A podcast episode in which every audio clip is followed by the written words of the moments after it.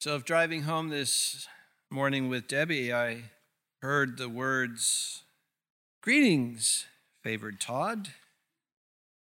The Lord is with you. I think I'd immediately be troubled because I know this story, right? Well, for me, one of the great joys of spending Advent thinking about Mary, and it's it's fun to me, it's meaningful to me. But one of the things that makes it meaningful to me is that Mary knew a story like this. Mary's a faithful Jew. She knew that when Abraham heard, hey, Abraham, trouble was coming. Or, hey, Moses, trouble was coming. Or, hey, David, trouble is coming. She knows the story of the women and men of Israel who had heard voices like this before and knew that they were being put into a story that, at least to some degree or another, would make their life feel, if not indeed be out of control. And so Mary knows this story of Malachi. Again, as a faithful Jew, she's conscious of living in this story of Israel. She's conscious of hoping for a Messiah. And so, in a sense, if you look at those words in Malachi, suddenly and surprisingly, the Lord will come. I can just hear a modern Mary going, True that. Like, this is significantly sudden. And this is significantly surprising. And then Malachi, you know, prophesies and sees this day coming, and, and he wonders, if you look at the text, who can endure? Who, who will be able to stand on the day of this coming? Because he'll be like a white hot fire in the smelter's furnace. He'll be like the laundry's strongest lye soap. And so the notion here in Malachi is that this, this is purification. And that this purification is meant to make God's people like Mary, a hospitable place for the life and work of God. Man, I just treasure sitting with that all week this week.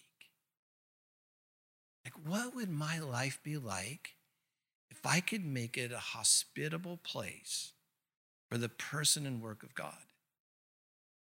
Now, I'll never get to the drama that Mary did, obviously. So the point here isn't the, the drama of the Virgin Mary, although it's obviously enormously dramatic. The point is, Mary is model. And she's model of this person who desired a hospitable place, that her life would be a hospitable place for God, for God's work. And our reading in Philippians 1, in a sense, gives us the lasting effect of this partnership. You know, I've said to you many times over the years that if someone these days asks me, well, what's it mean to be a follower of Jesus? I'm very likely to say, well, it means to be his cooperative friend and to seek to live a life of constant creative goodness through the power of the Holy Spirit for the sake of others. That's sort of my elevator speech. And, and in a sense, that, that describes a partnership. And it Mary and God have this sort of partnership, and there's a lasting effect to it. If you if you look at your passage in Philippians 1, where you might hear it, of course, this isn't what Paul meant, but we might hear it this morning in the context of thinking about Mary, that hey, Mary, he who began a good work in you will carry it on to completion until the until the day of Christ. And you might hear Mary hearing something like, and Mary, it's through your faithfulness it's through you cooperating with God's active love and bearing the Son of God that this people is going to arise, of whom Paul says, their love will abound more and more in knowledge and depth of insight. And these people will become pure and blameless for the day of Christ, filled with the fruit of righteousness that comes through Jesus. That, that is all the effect of Mary's partnership with God, of making not just her womb her womb became a hospitable place for God because she already was. Her heart and mind and soul, all the things that we talk about in spiritual formation heart, mind, soul, will, uh, thoughts, emotions. These things were already aligned such that her body could then follow.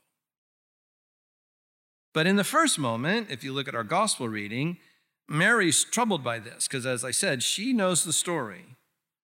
And she's trying to discern what's meant by this weird greeting that I'm favored and that the Lord is with me. Like, what's that all about? And then the angel says to her, and I, when I get to heaven, if we get to talk to angels, I want to ask this angel, what the heck were you thinking? Like, how's Mary not supposed to be afraid here? But he says to her, Don't be afraid, Mary. Well, what's he getting at? Well, obviously, the opposite of fear is courage. And so, what is this thing that Mary actually ends up having, this thing called courage?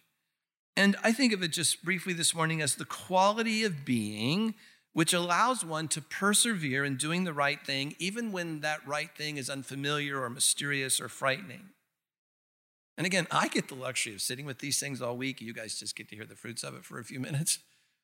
But again, as I just sat this week with Mary being this stunning example of doing the right thing, even when it doesn't make sense. C.S. Lewis says that courage is not simply one of the virtues, but courage is the form of every virtue at the testing point. See, Mary has the virtue of knowing her story. She has the pre existing virtue of being committed to that story. She's a faithful Jew. But this announcement to her is testing that. And it's in the testing of that that we see her courage. And so, as we read this morning, that Advent 2, the second week of Advent, is the week in which we, we think of peace. So, what do we mean when we think of peace, and, and especially in the sense of this story about Mary? Well, peace is a quiet, grounded tranquility that comes from feeling safe and secure. And this, I think, is what gives Mary her peaceful courage. Well, as I sat with this again this week, I began to wonder why Mary? Why not Betty or Ruth or Sarah? Why Mary? And what is happening when you have a ready to be, always ready to be incarnate second person of the Trinity, the Son of God, who was always in the process of being incarnated? That story coming together with this one individual that we now know of Mary. Like, whoa, that's, that's mind blowing. How does that happen? Why Mary? And the answer to this, I think, is because God is gracious in election. I mean, as towering of a figure as Mary is, she obviously is existing under the person and plan and purposes of this God who is gracious in his election. And that when he elects Mary or elects um, the Jews or elects us, that it's in this election that we then get, have the hope for knowing the meaning of human life as He intended it. This is the great graciousness of God that undergirds Mary. And, it, and it's only as that goodness and graciousness and power of God undergirds and facilitates and, and makes a Mary who she is that we then get to see her and allow her to become a model for us. So the backstory here isn't so much Mary's in, inherent virtue, though it's stunning. The backstory here is the story of Israel. The backstory is God's sovereign and gracious election of men and women who have always carried forward the purposes of God. So, again, as a Jew, Mary is part of the people through whom the world would be blessed. So, what was um, Genesis 12, 1 through 3 meant to look like when God calls Abraham and says, I'm going to bless you and protect you, and you're going to become a blessing to the whole world? What was that meant to look like? And what would the people be like who could actually carry that out? And again, you just say Mary with big blinking lights. Mary, it looks like Mary. It looks like somebody who makes their life hospitable for God for the sake of others. And this is Mary. And so it's precisely to that story that both God and Mary are being faithful. So the election of Mary to bear the incarnate God is a huge example of what it means to be like to bear God in the world. And you will hear that that will be a theme this morning. So the emphasis on Mary then is not just on her great qualities, though they're innumerous, and especially as we think this morning of her peaceful courage. But the emphasis is rather on the gracious choosing of God. Augustine put it this way God formed Mary in order to choose her. And he chose her in order to form her. Now you need to catch this. This does not lessen our esteem for Mary. What these last couple of minutes are meant to do for you is to encourage you that you and I also, by the gracious, unmerited action of God, can bear Christ in the world.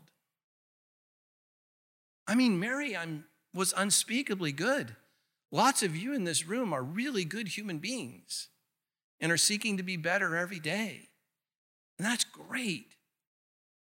But it, it has not the potential it could have until God comes and elects that goodness that's growing in you and uses it for the sake of others. That's the beautiful marriage that we have here in this partnership, as I said, between Mary and God. So then let's say a bit more about God's gracious election and how this works. It works something like this that though Mary is completely ordinary, that is to say, she, she I'm sure, was a toweringly good woman, but she's still ordinary, completely ordinary. But in her ordinariness, she is the central human figure in the incarnation. Did you catch that? I mean, you know, you got shepherds and you got magi and, you know, you've got family and extended family and all that. But the central person in the coming of the incarnate God to earth is this woman, Mary. But God's grace was with her not just in miraculous conception and in birth, but throughout her life. I mean, we, you know, of course, it's, we, you know, focus on virgin birth. Of course, you know, that's totally normal. Why wouldn't we? But how would you like to have raised Jesus? Talk about a precocious kid. You know, what kind of bumper sticker, you know, my, my child is a what? Well, you know, like, my child made yours? I don't know. What do you... right? So, of course, we see God's like you know, powerful presence enabling this thing that we can't even describe, this virgin birth. But not just. God's grace and power was with all of Mary's life as a mother, a husband, a friend, a neighbor. Again, this is why she's such a great example of a human life becoming the hospitable place for the person and work of God.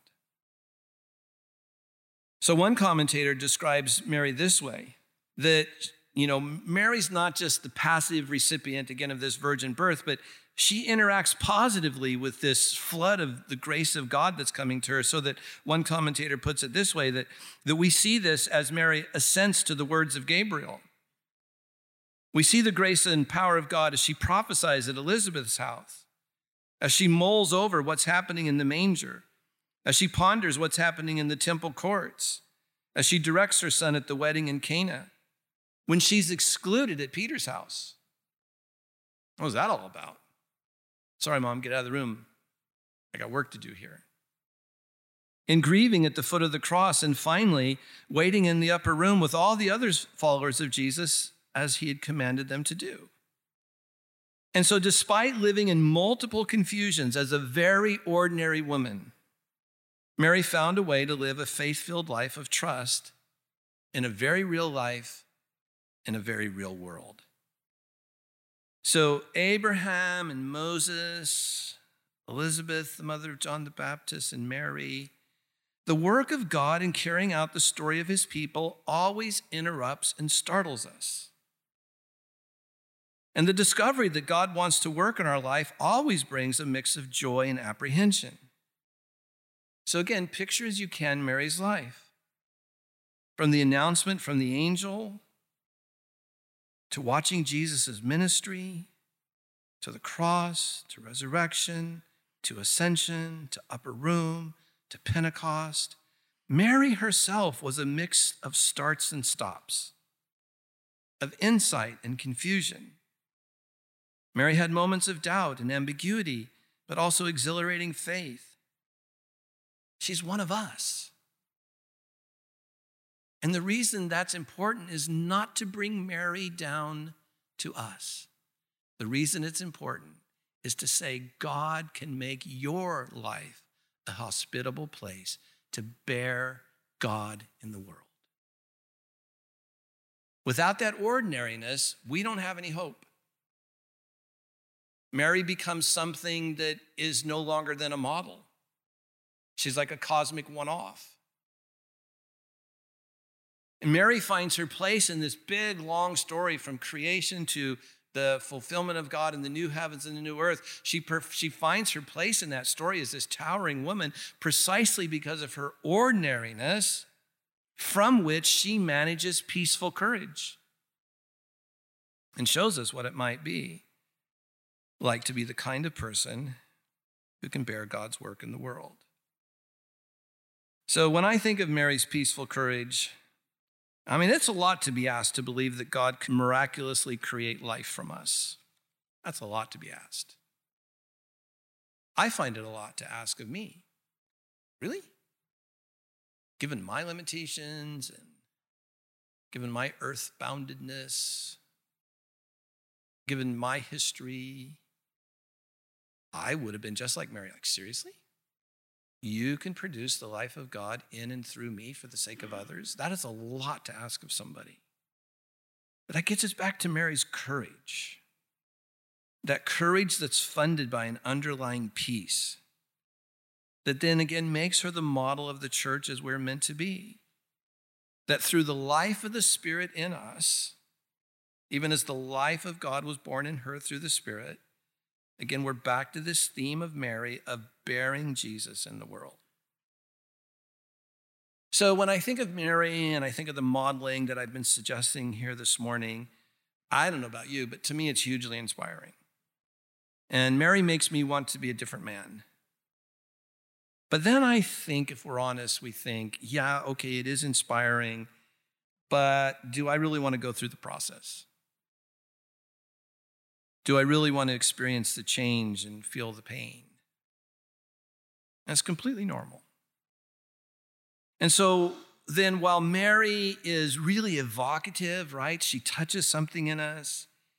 She's really imaginative, right? We can think about what would it have been like to have that kind of proximate, powerful work of God in our life. We see her peaceful courage when we stop to think about it. We see how it makes a place for the presence of God to abide and work in her. We might even come to the place of being able to see the possibility of that, of us, of, for that in our time, of us being able to make a place for God.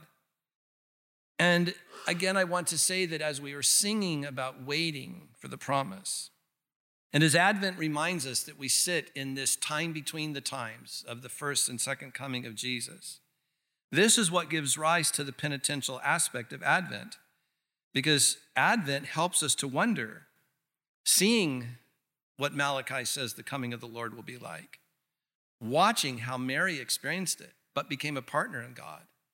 And then from her comes Jesus and these, the people of Jesus that Paul talks about in Philippians. But it's Advent and the penitential aspects of Advent that we pick up in Malachi that makes us think if I'm going to enter into that kind of powerful partnership with God, if my heart, mind, soul, will, body, my social self is going to become a hospitable place for the work of God, what exactly, in the words of Malachi, in my life needs refining? And that's where we kind of go, uh, yeah, Mary's evocative and she's an imaginative. She is imaginative. She stimulates my imagination, but uh, uh, when it gets down to what in my life needs refining, that's a different that's a different category of question. And what if we're confused or about this or blinded by it? You know, we can't even maybe see what needs refined. It wouldn't be unintelligent to think, well, will, will this hurt? Oh, don't worry, Mary, such and such is going to happen. Why wasn't that like a little kid going to the doctor? Mommy, is this going to hurt? It's a totally normal question. How much might it hurt? What might I have to give up to make my life a hospitable place for the work of God? Totally normal questions. It's totally normal that they would scare us a little bit. But again, this is why I find Mary so evocative. That in her body, her soul, and her spirit, it became the place of God's power and glory. And I know this sounds ostentatious, it feels ostentatious to me. But what if the church really was meant to be something similar to that? a place where we bore God in the world for the sake of others. Well, so then I go from evocative and imaginative to a little bit feeling impotent, right? Like where from where would someone get the power, the capacity to do that and to feel potent rather than impotent? Well, we have clues in our passage. This and in the story of Mary. The Spirit came to Mary to allow her to bear God in the world. And the Spirit came on the church in Acts 2 for it to bear God in the world. And weekly, and the weeks especially that I have the privilege of standing behind the table, we invite the Spirit upon us and our celebration. So, everybody, look at me here. You need to see this. I don't know if you've ever noticed, I, as you know, I never draw attention myself, so you may have never noticed this. But whenever I'm standing there and we come to that sentence that says, where we invite the Spirit upon us, have you ever noticed I always do this?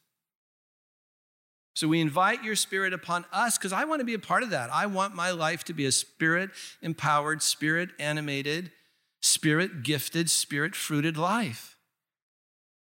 So, like, I mean what I say. Let your spirit be upon us and upon our celebration, is what I do every time I stand up there. And I want to invite you, I should have said this years ago. I don't know why I didn't. But I want to invite you from here on out to mean it. Let your spirit be upon you, do what you want to do, upon us. Whatever's meaningful to you, use your body in that moment to help you enter into this story of becoming the kinds of people who, through the power of the Holy Spirit, we would bear God and His work in the world, as was first toweringly modeled to us in this woman, Mary, and her peaceful courage. So, in this quiet moment, I want to invite you, as Christy did when we began, to close your eyes to make yourself bodily peaceful, whatever that might mean for you. And if it's true that there's a thread in this narrative of the Spirit coming on Mary, the Spirit coming on the church, the Spirit coming on the church in our weekly practice of Eucharist, in this quiet moment, I want to invite you to invite the Holy Spirit upon you. In this quiet moment, in your own words, how might you invite the Spirit to make your body and your soul a place for the work of God? How might you take your body and your soul and give it to the Spirit such that your life becomes that which Jesus taught us to pray? that his kingdom would come through you and that his will would be done through you. Take precisely your ordinariness, not your hoped for perfections. But this morning, take your profound ordinariness and place it before God as an offering and ask Him to fill that ordinary life with His Spirit. That through you, through us, we might bear Christ in the world.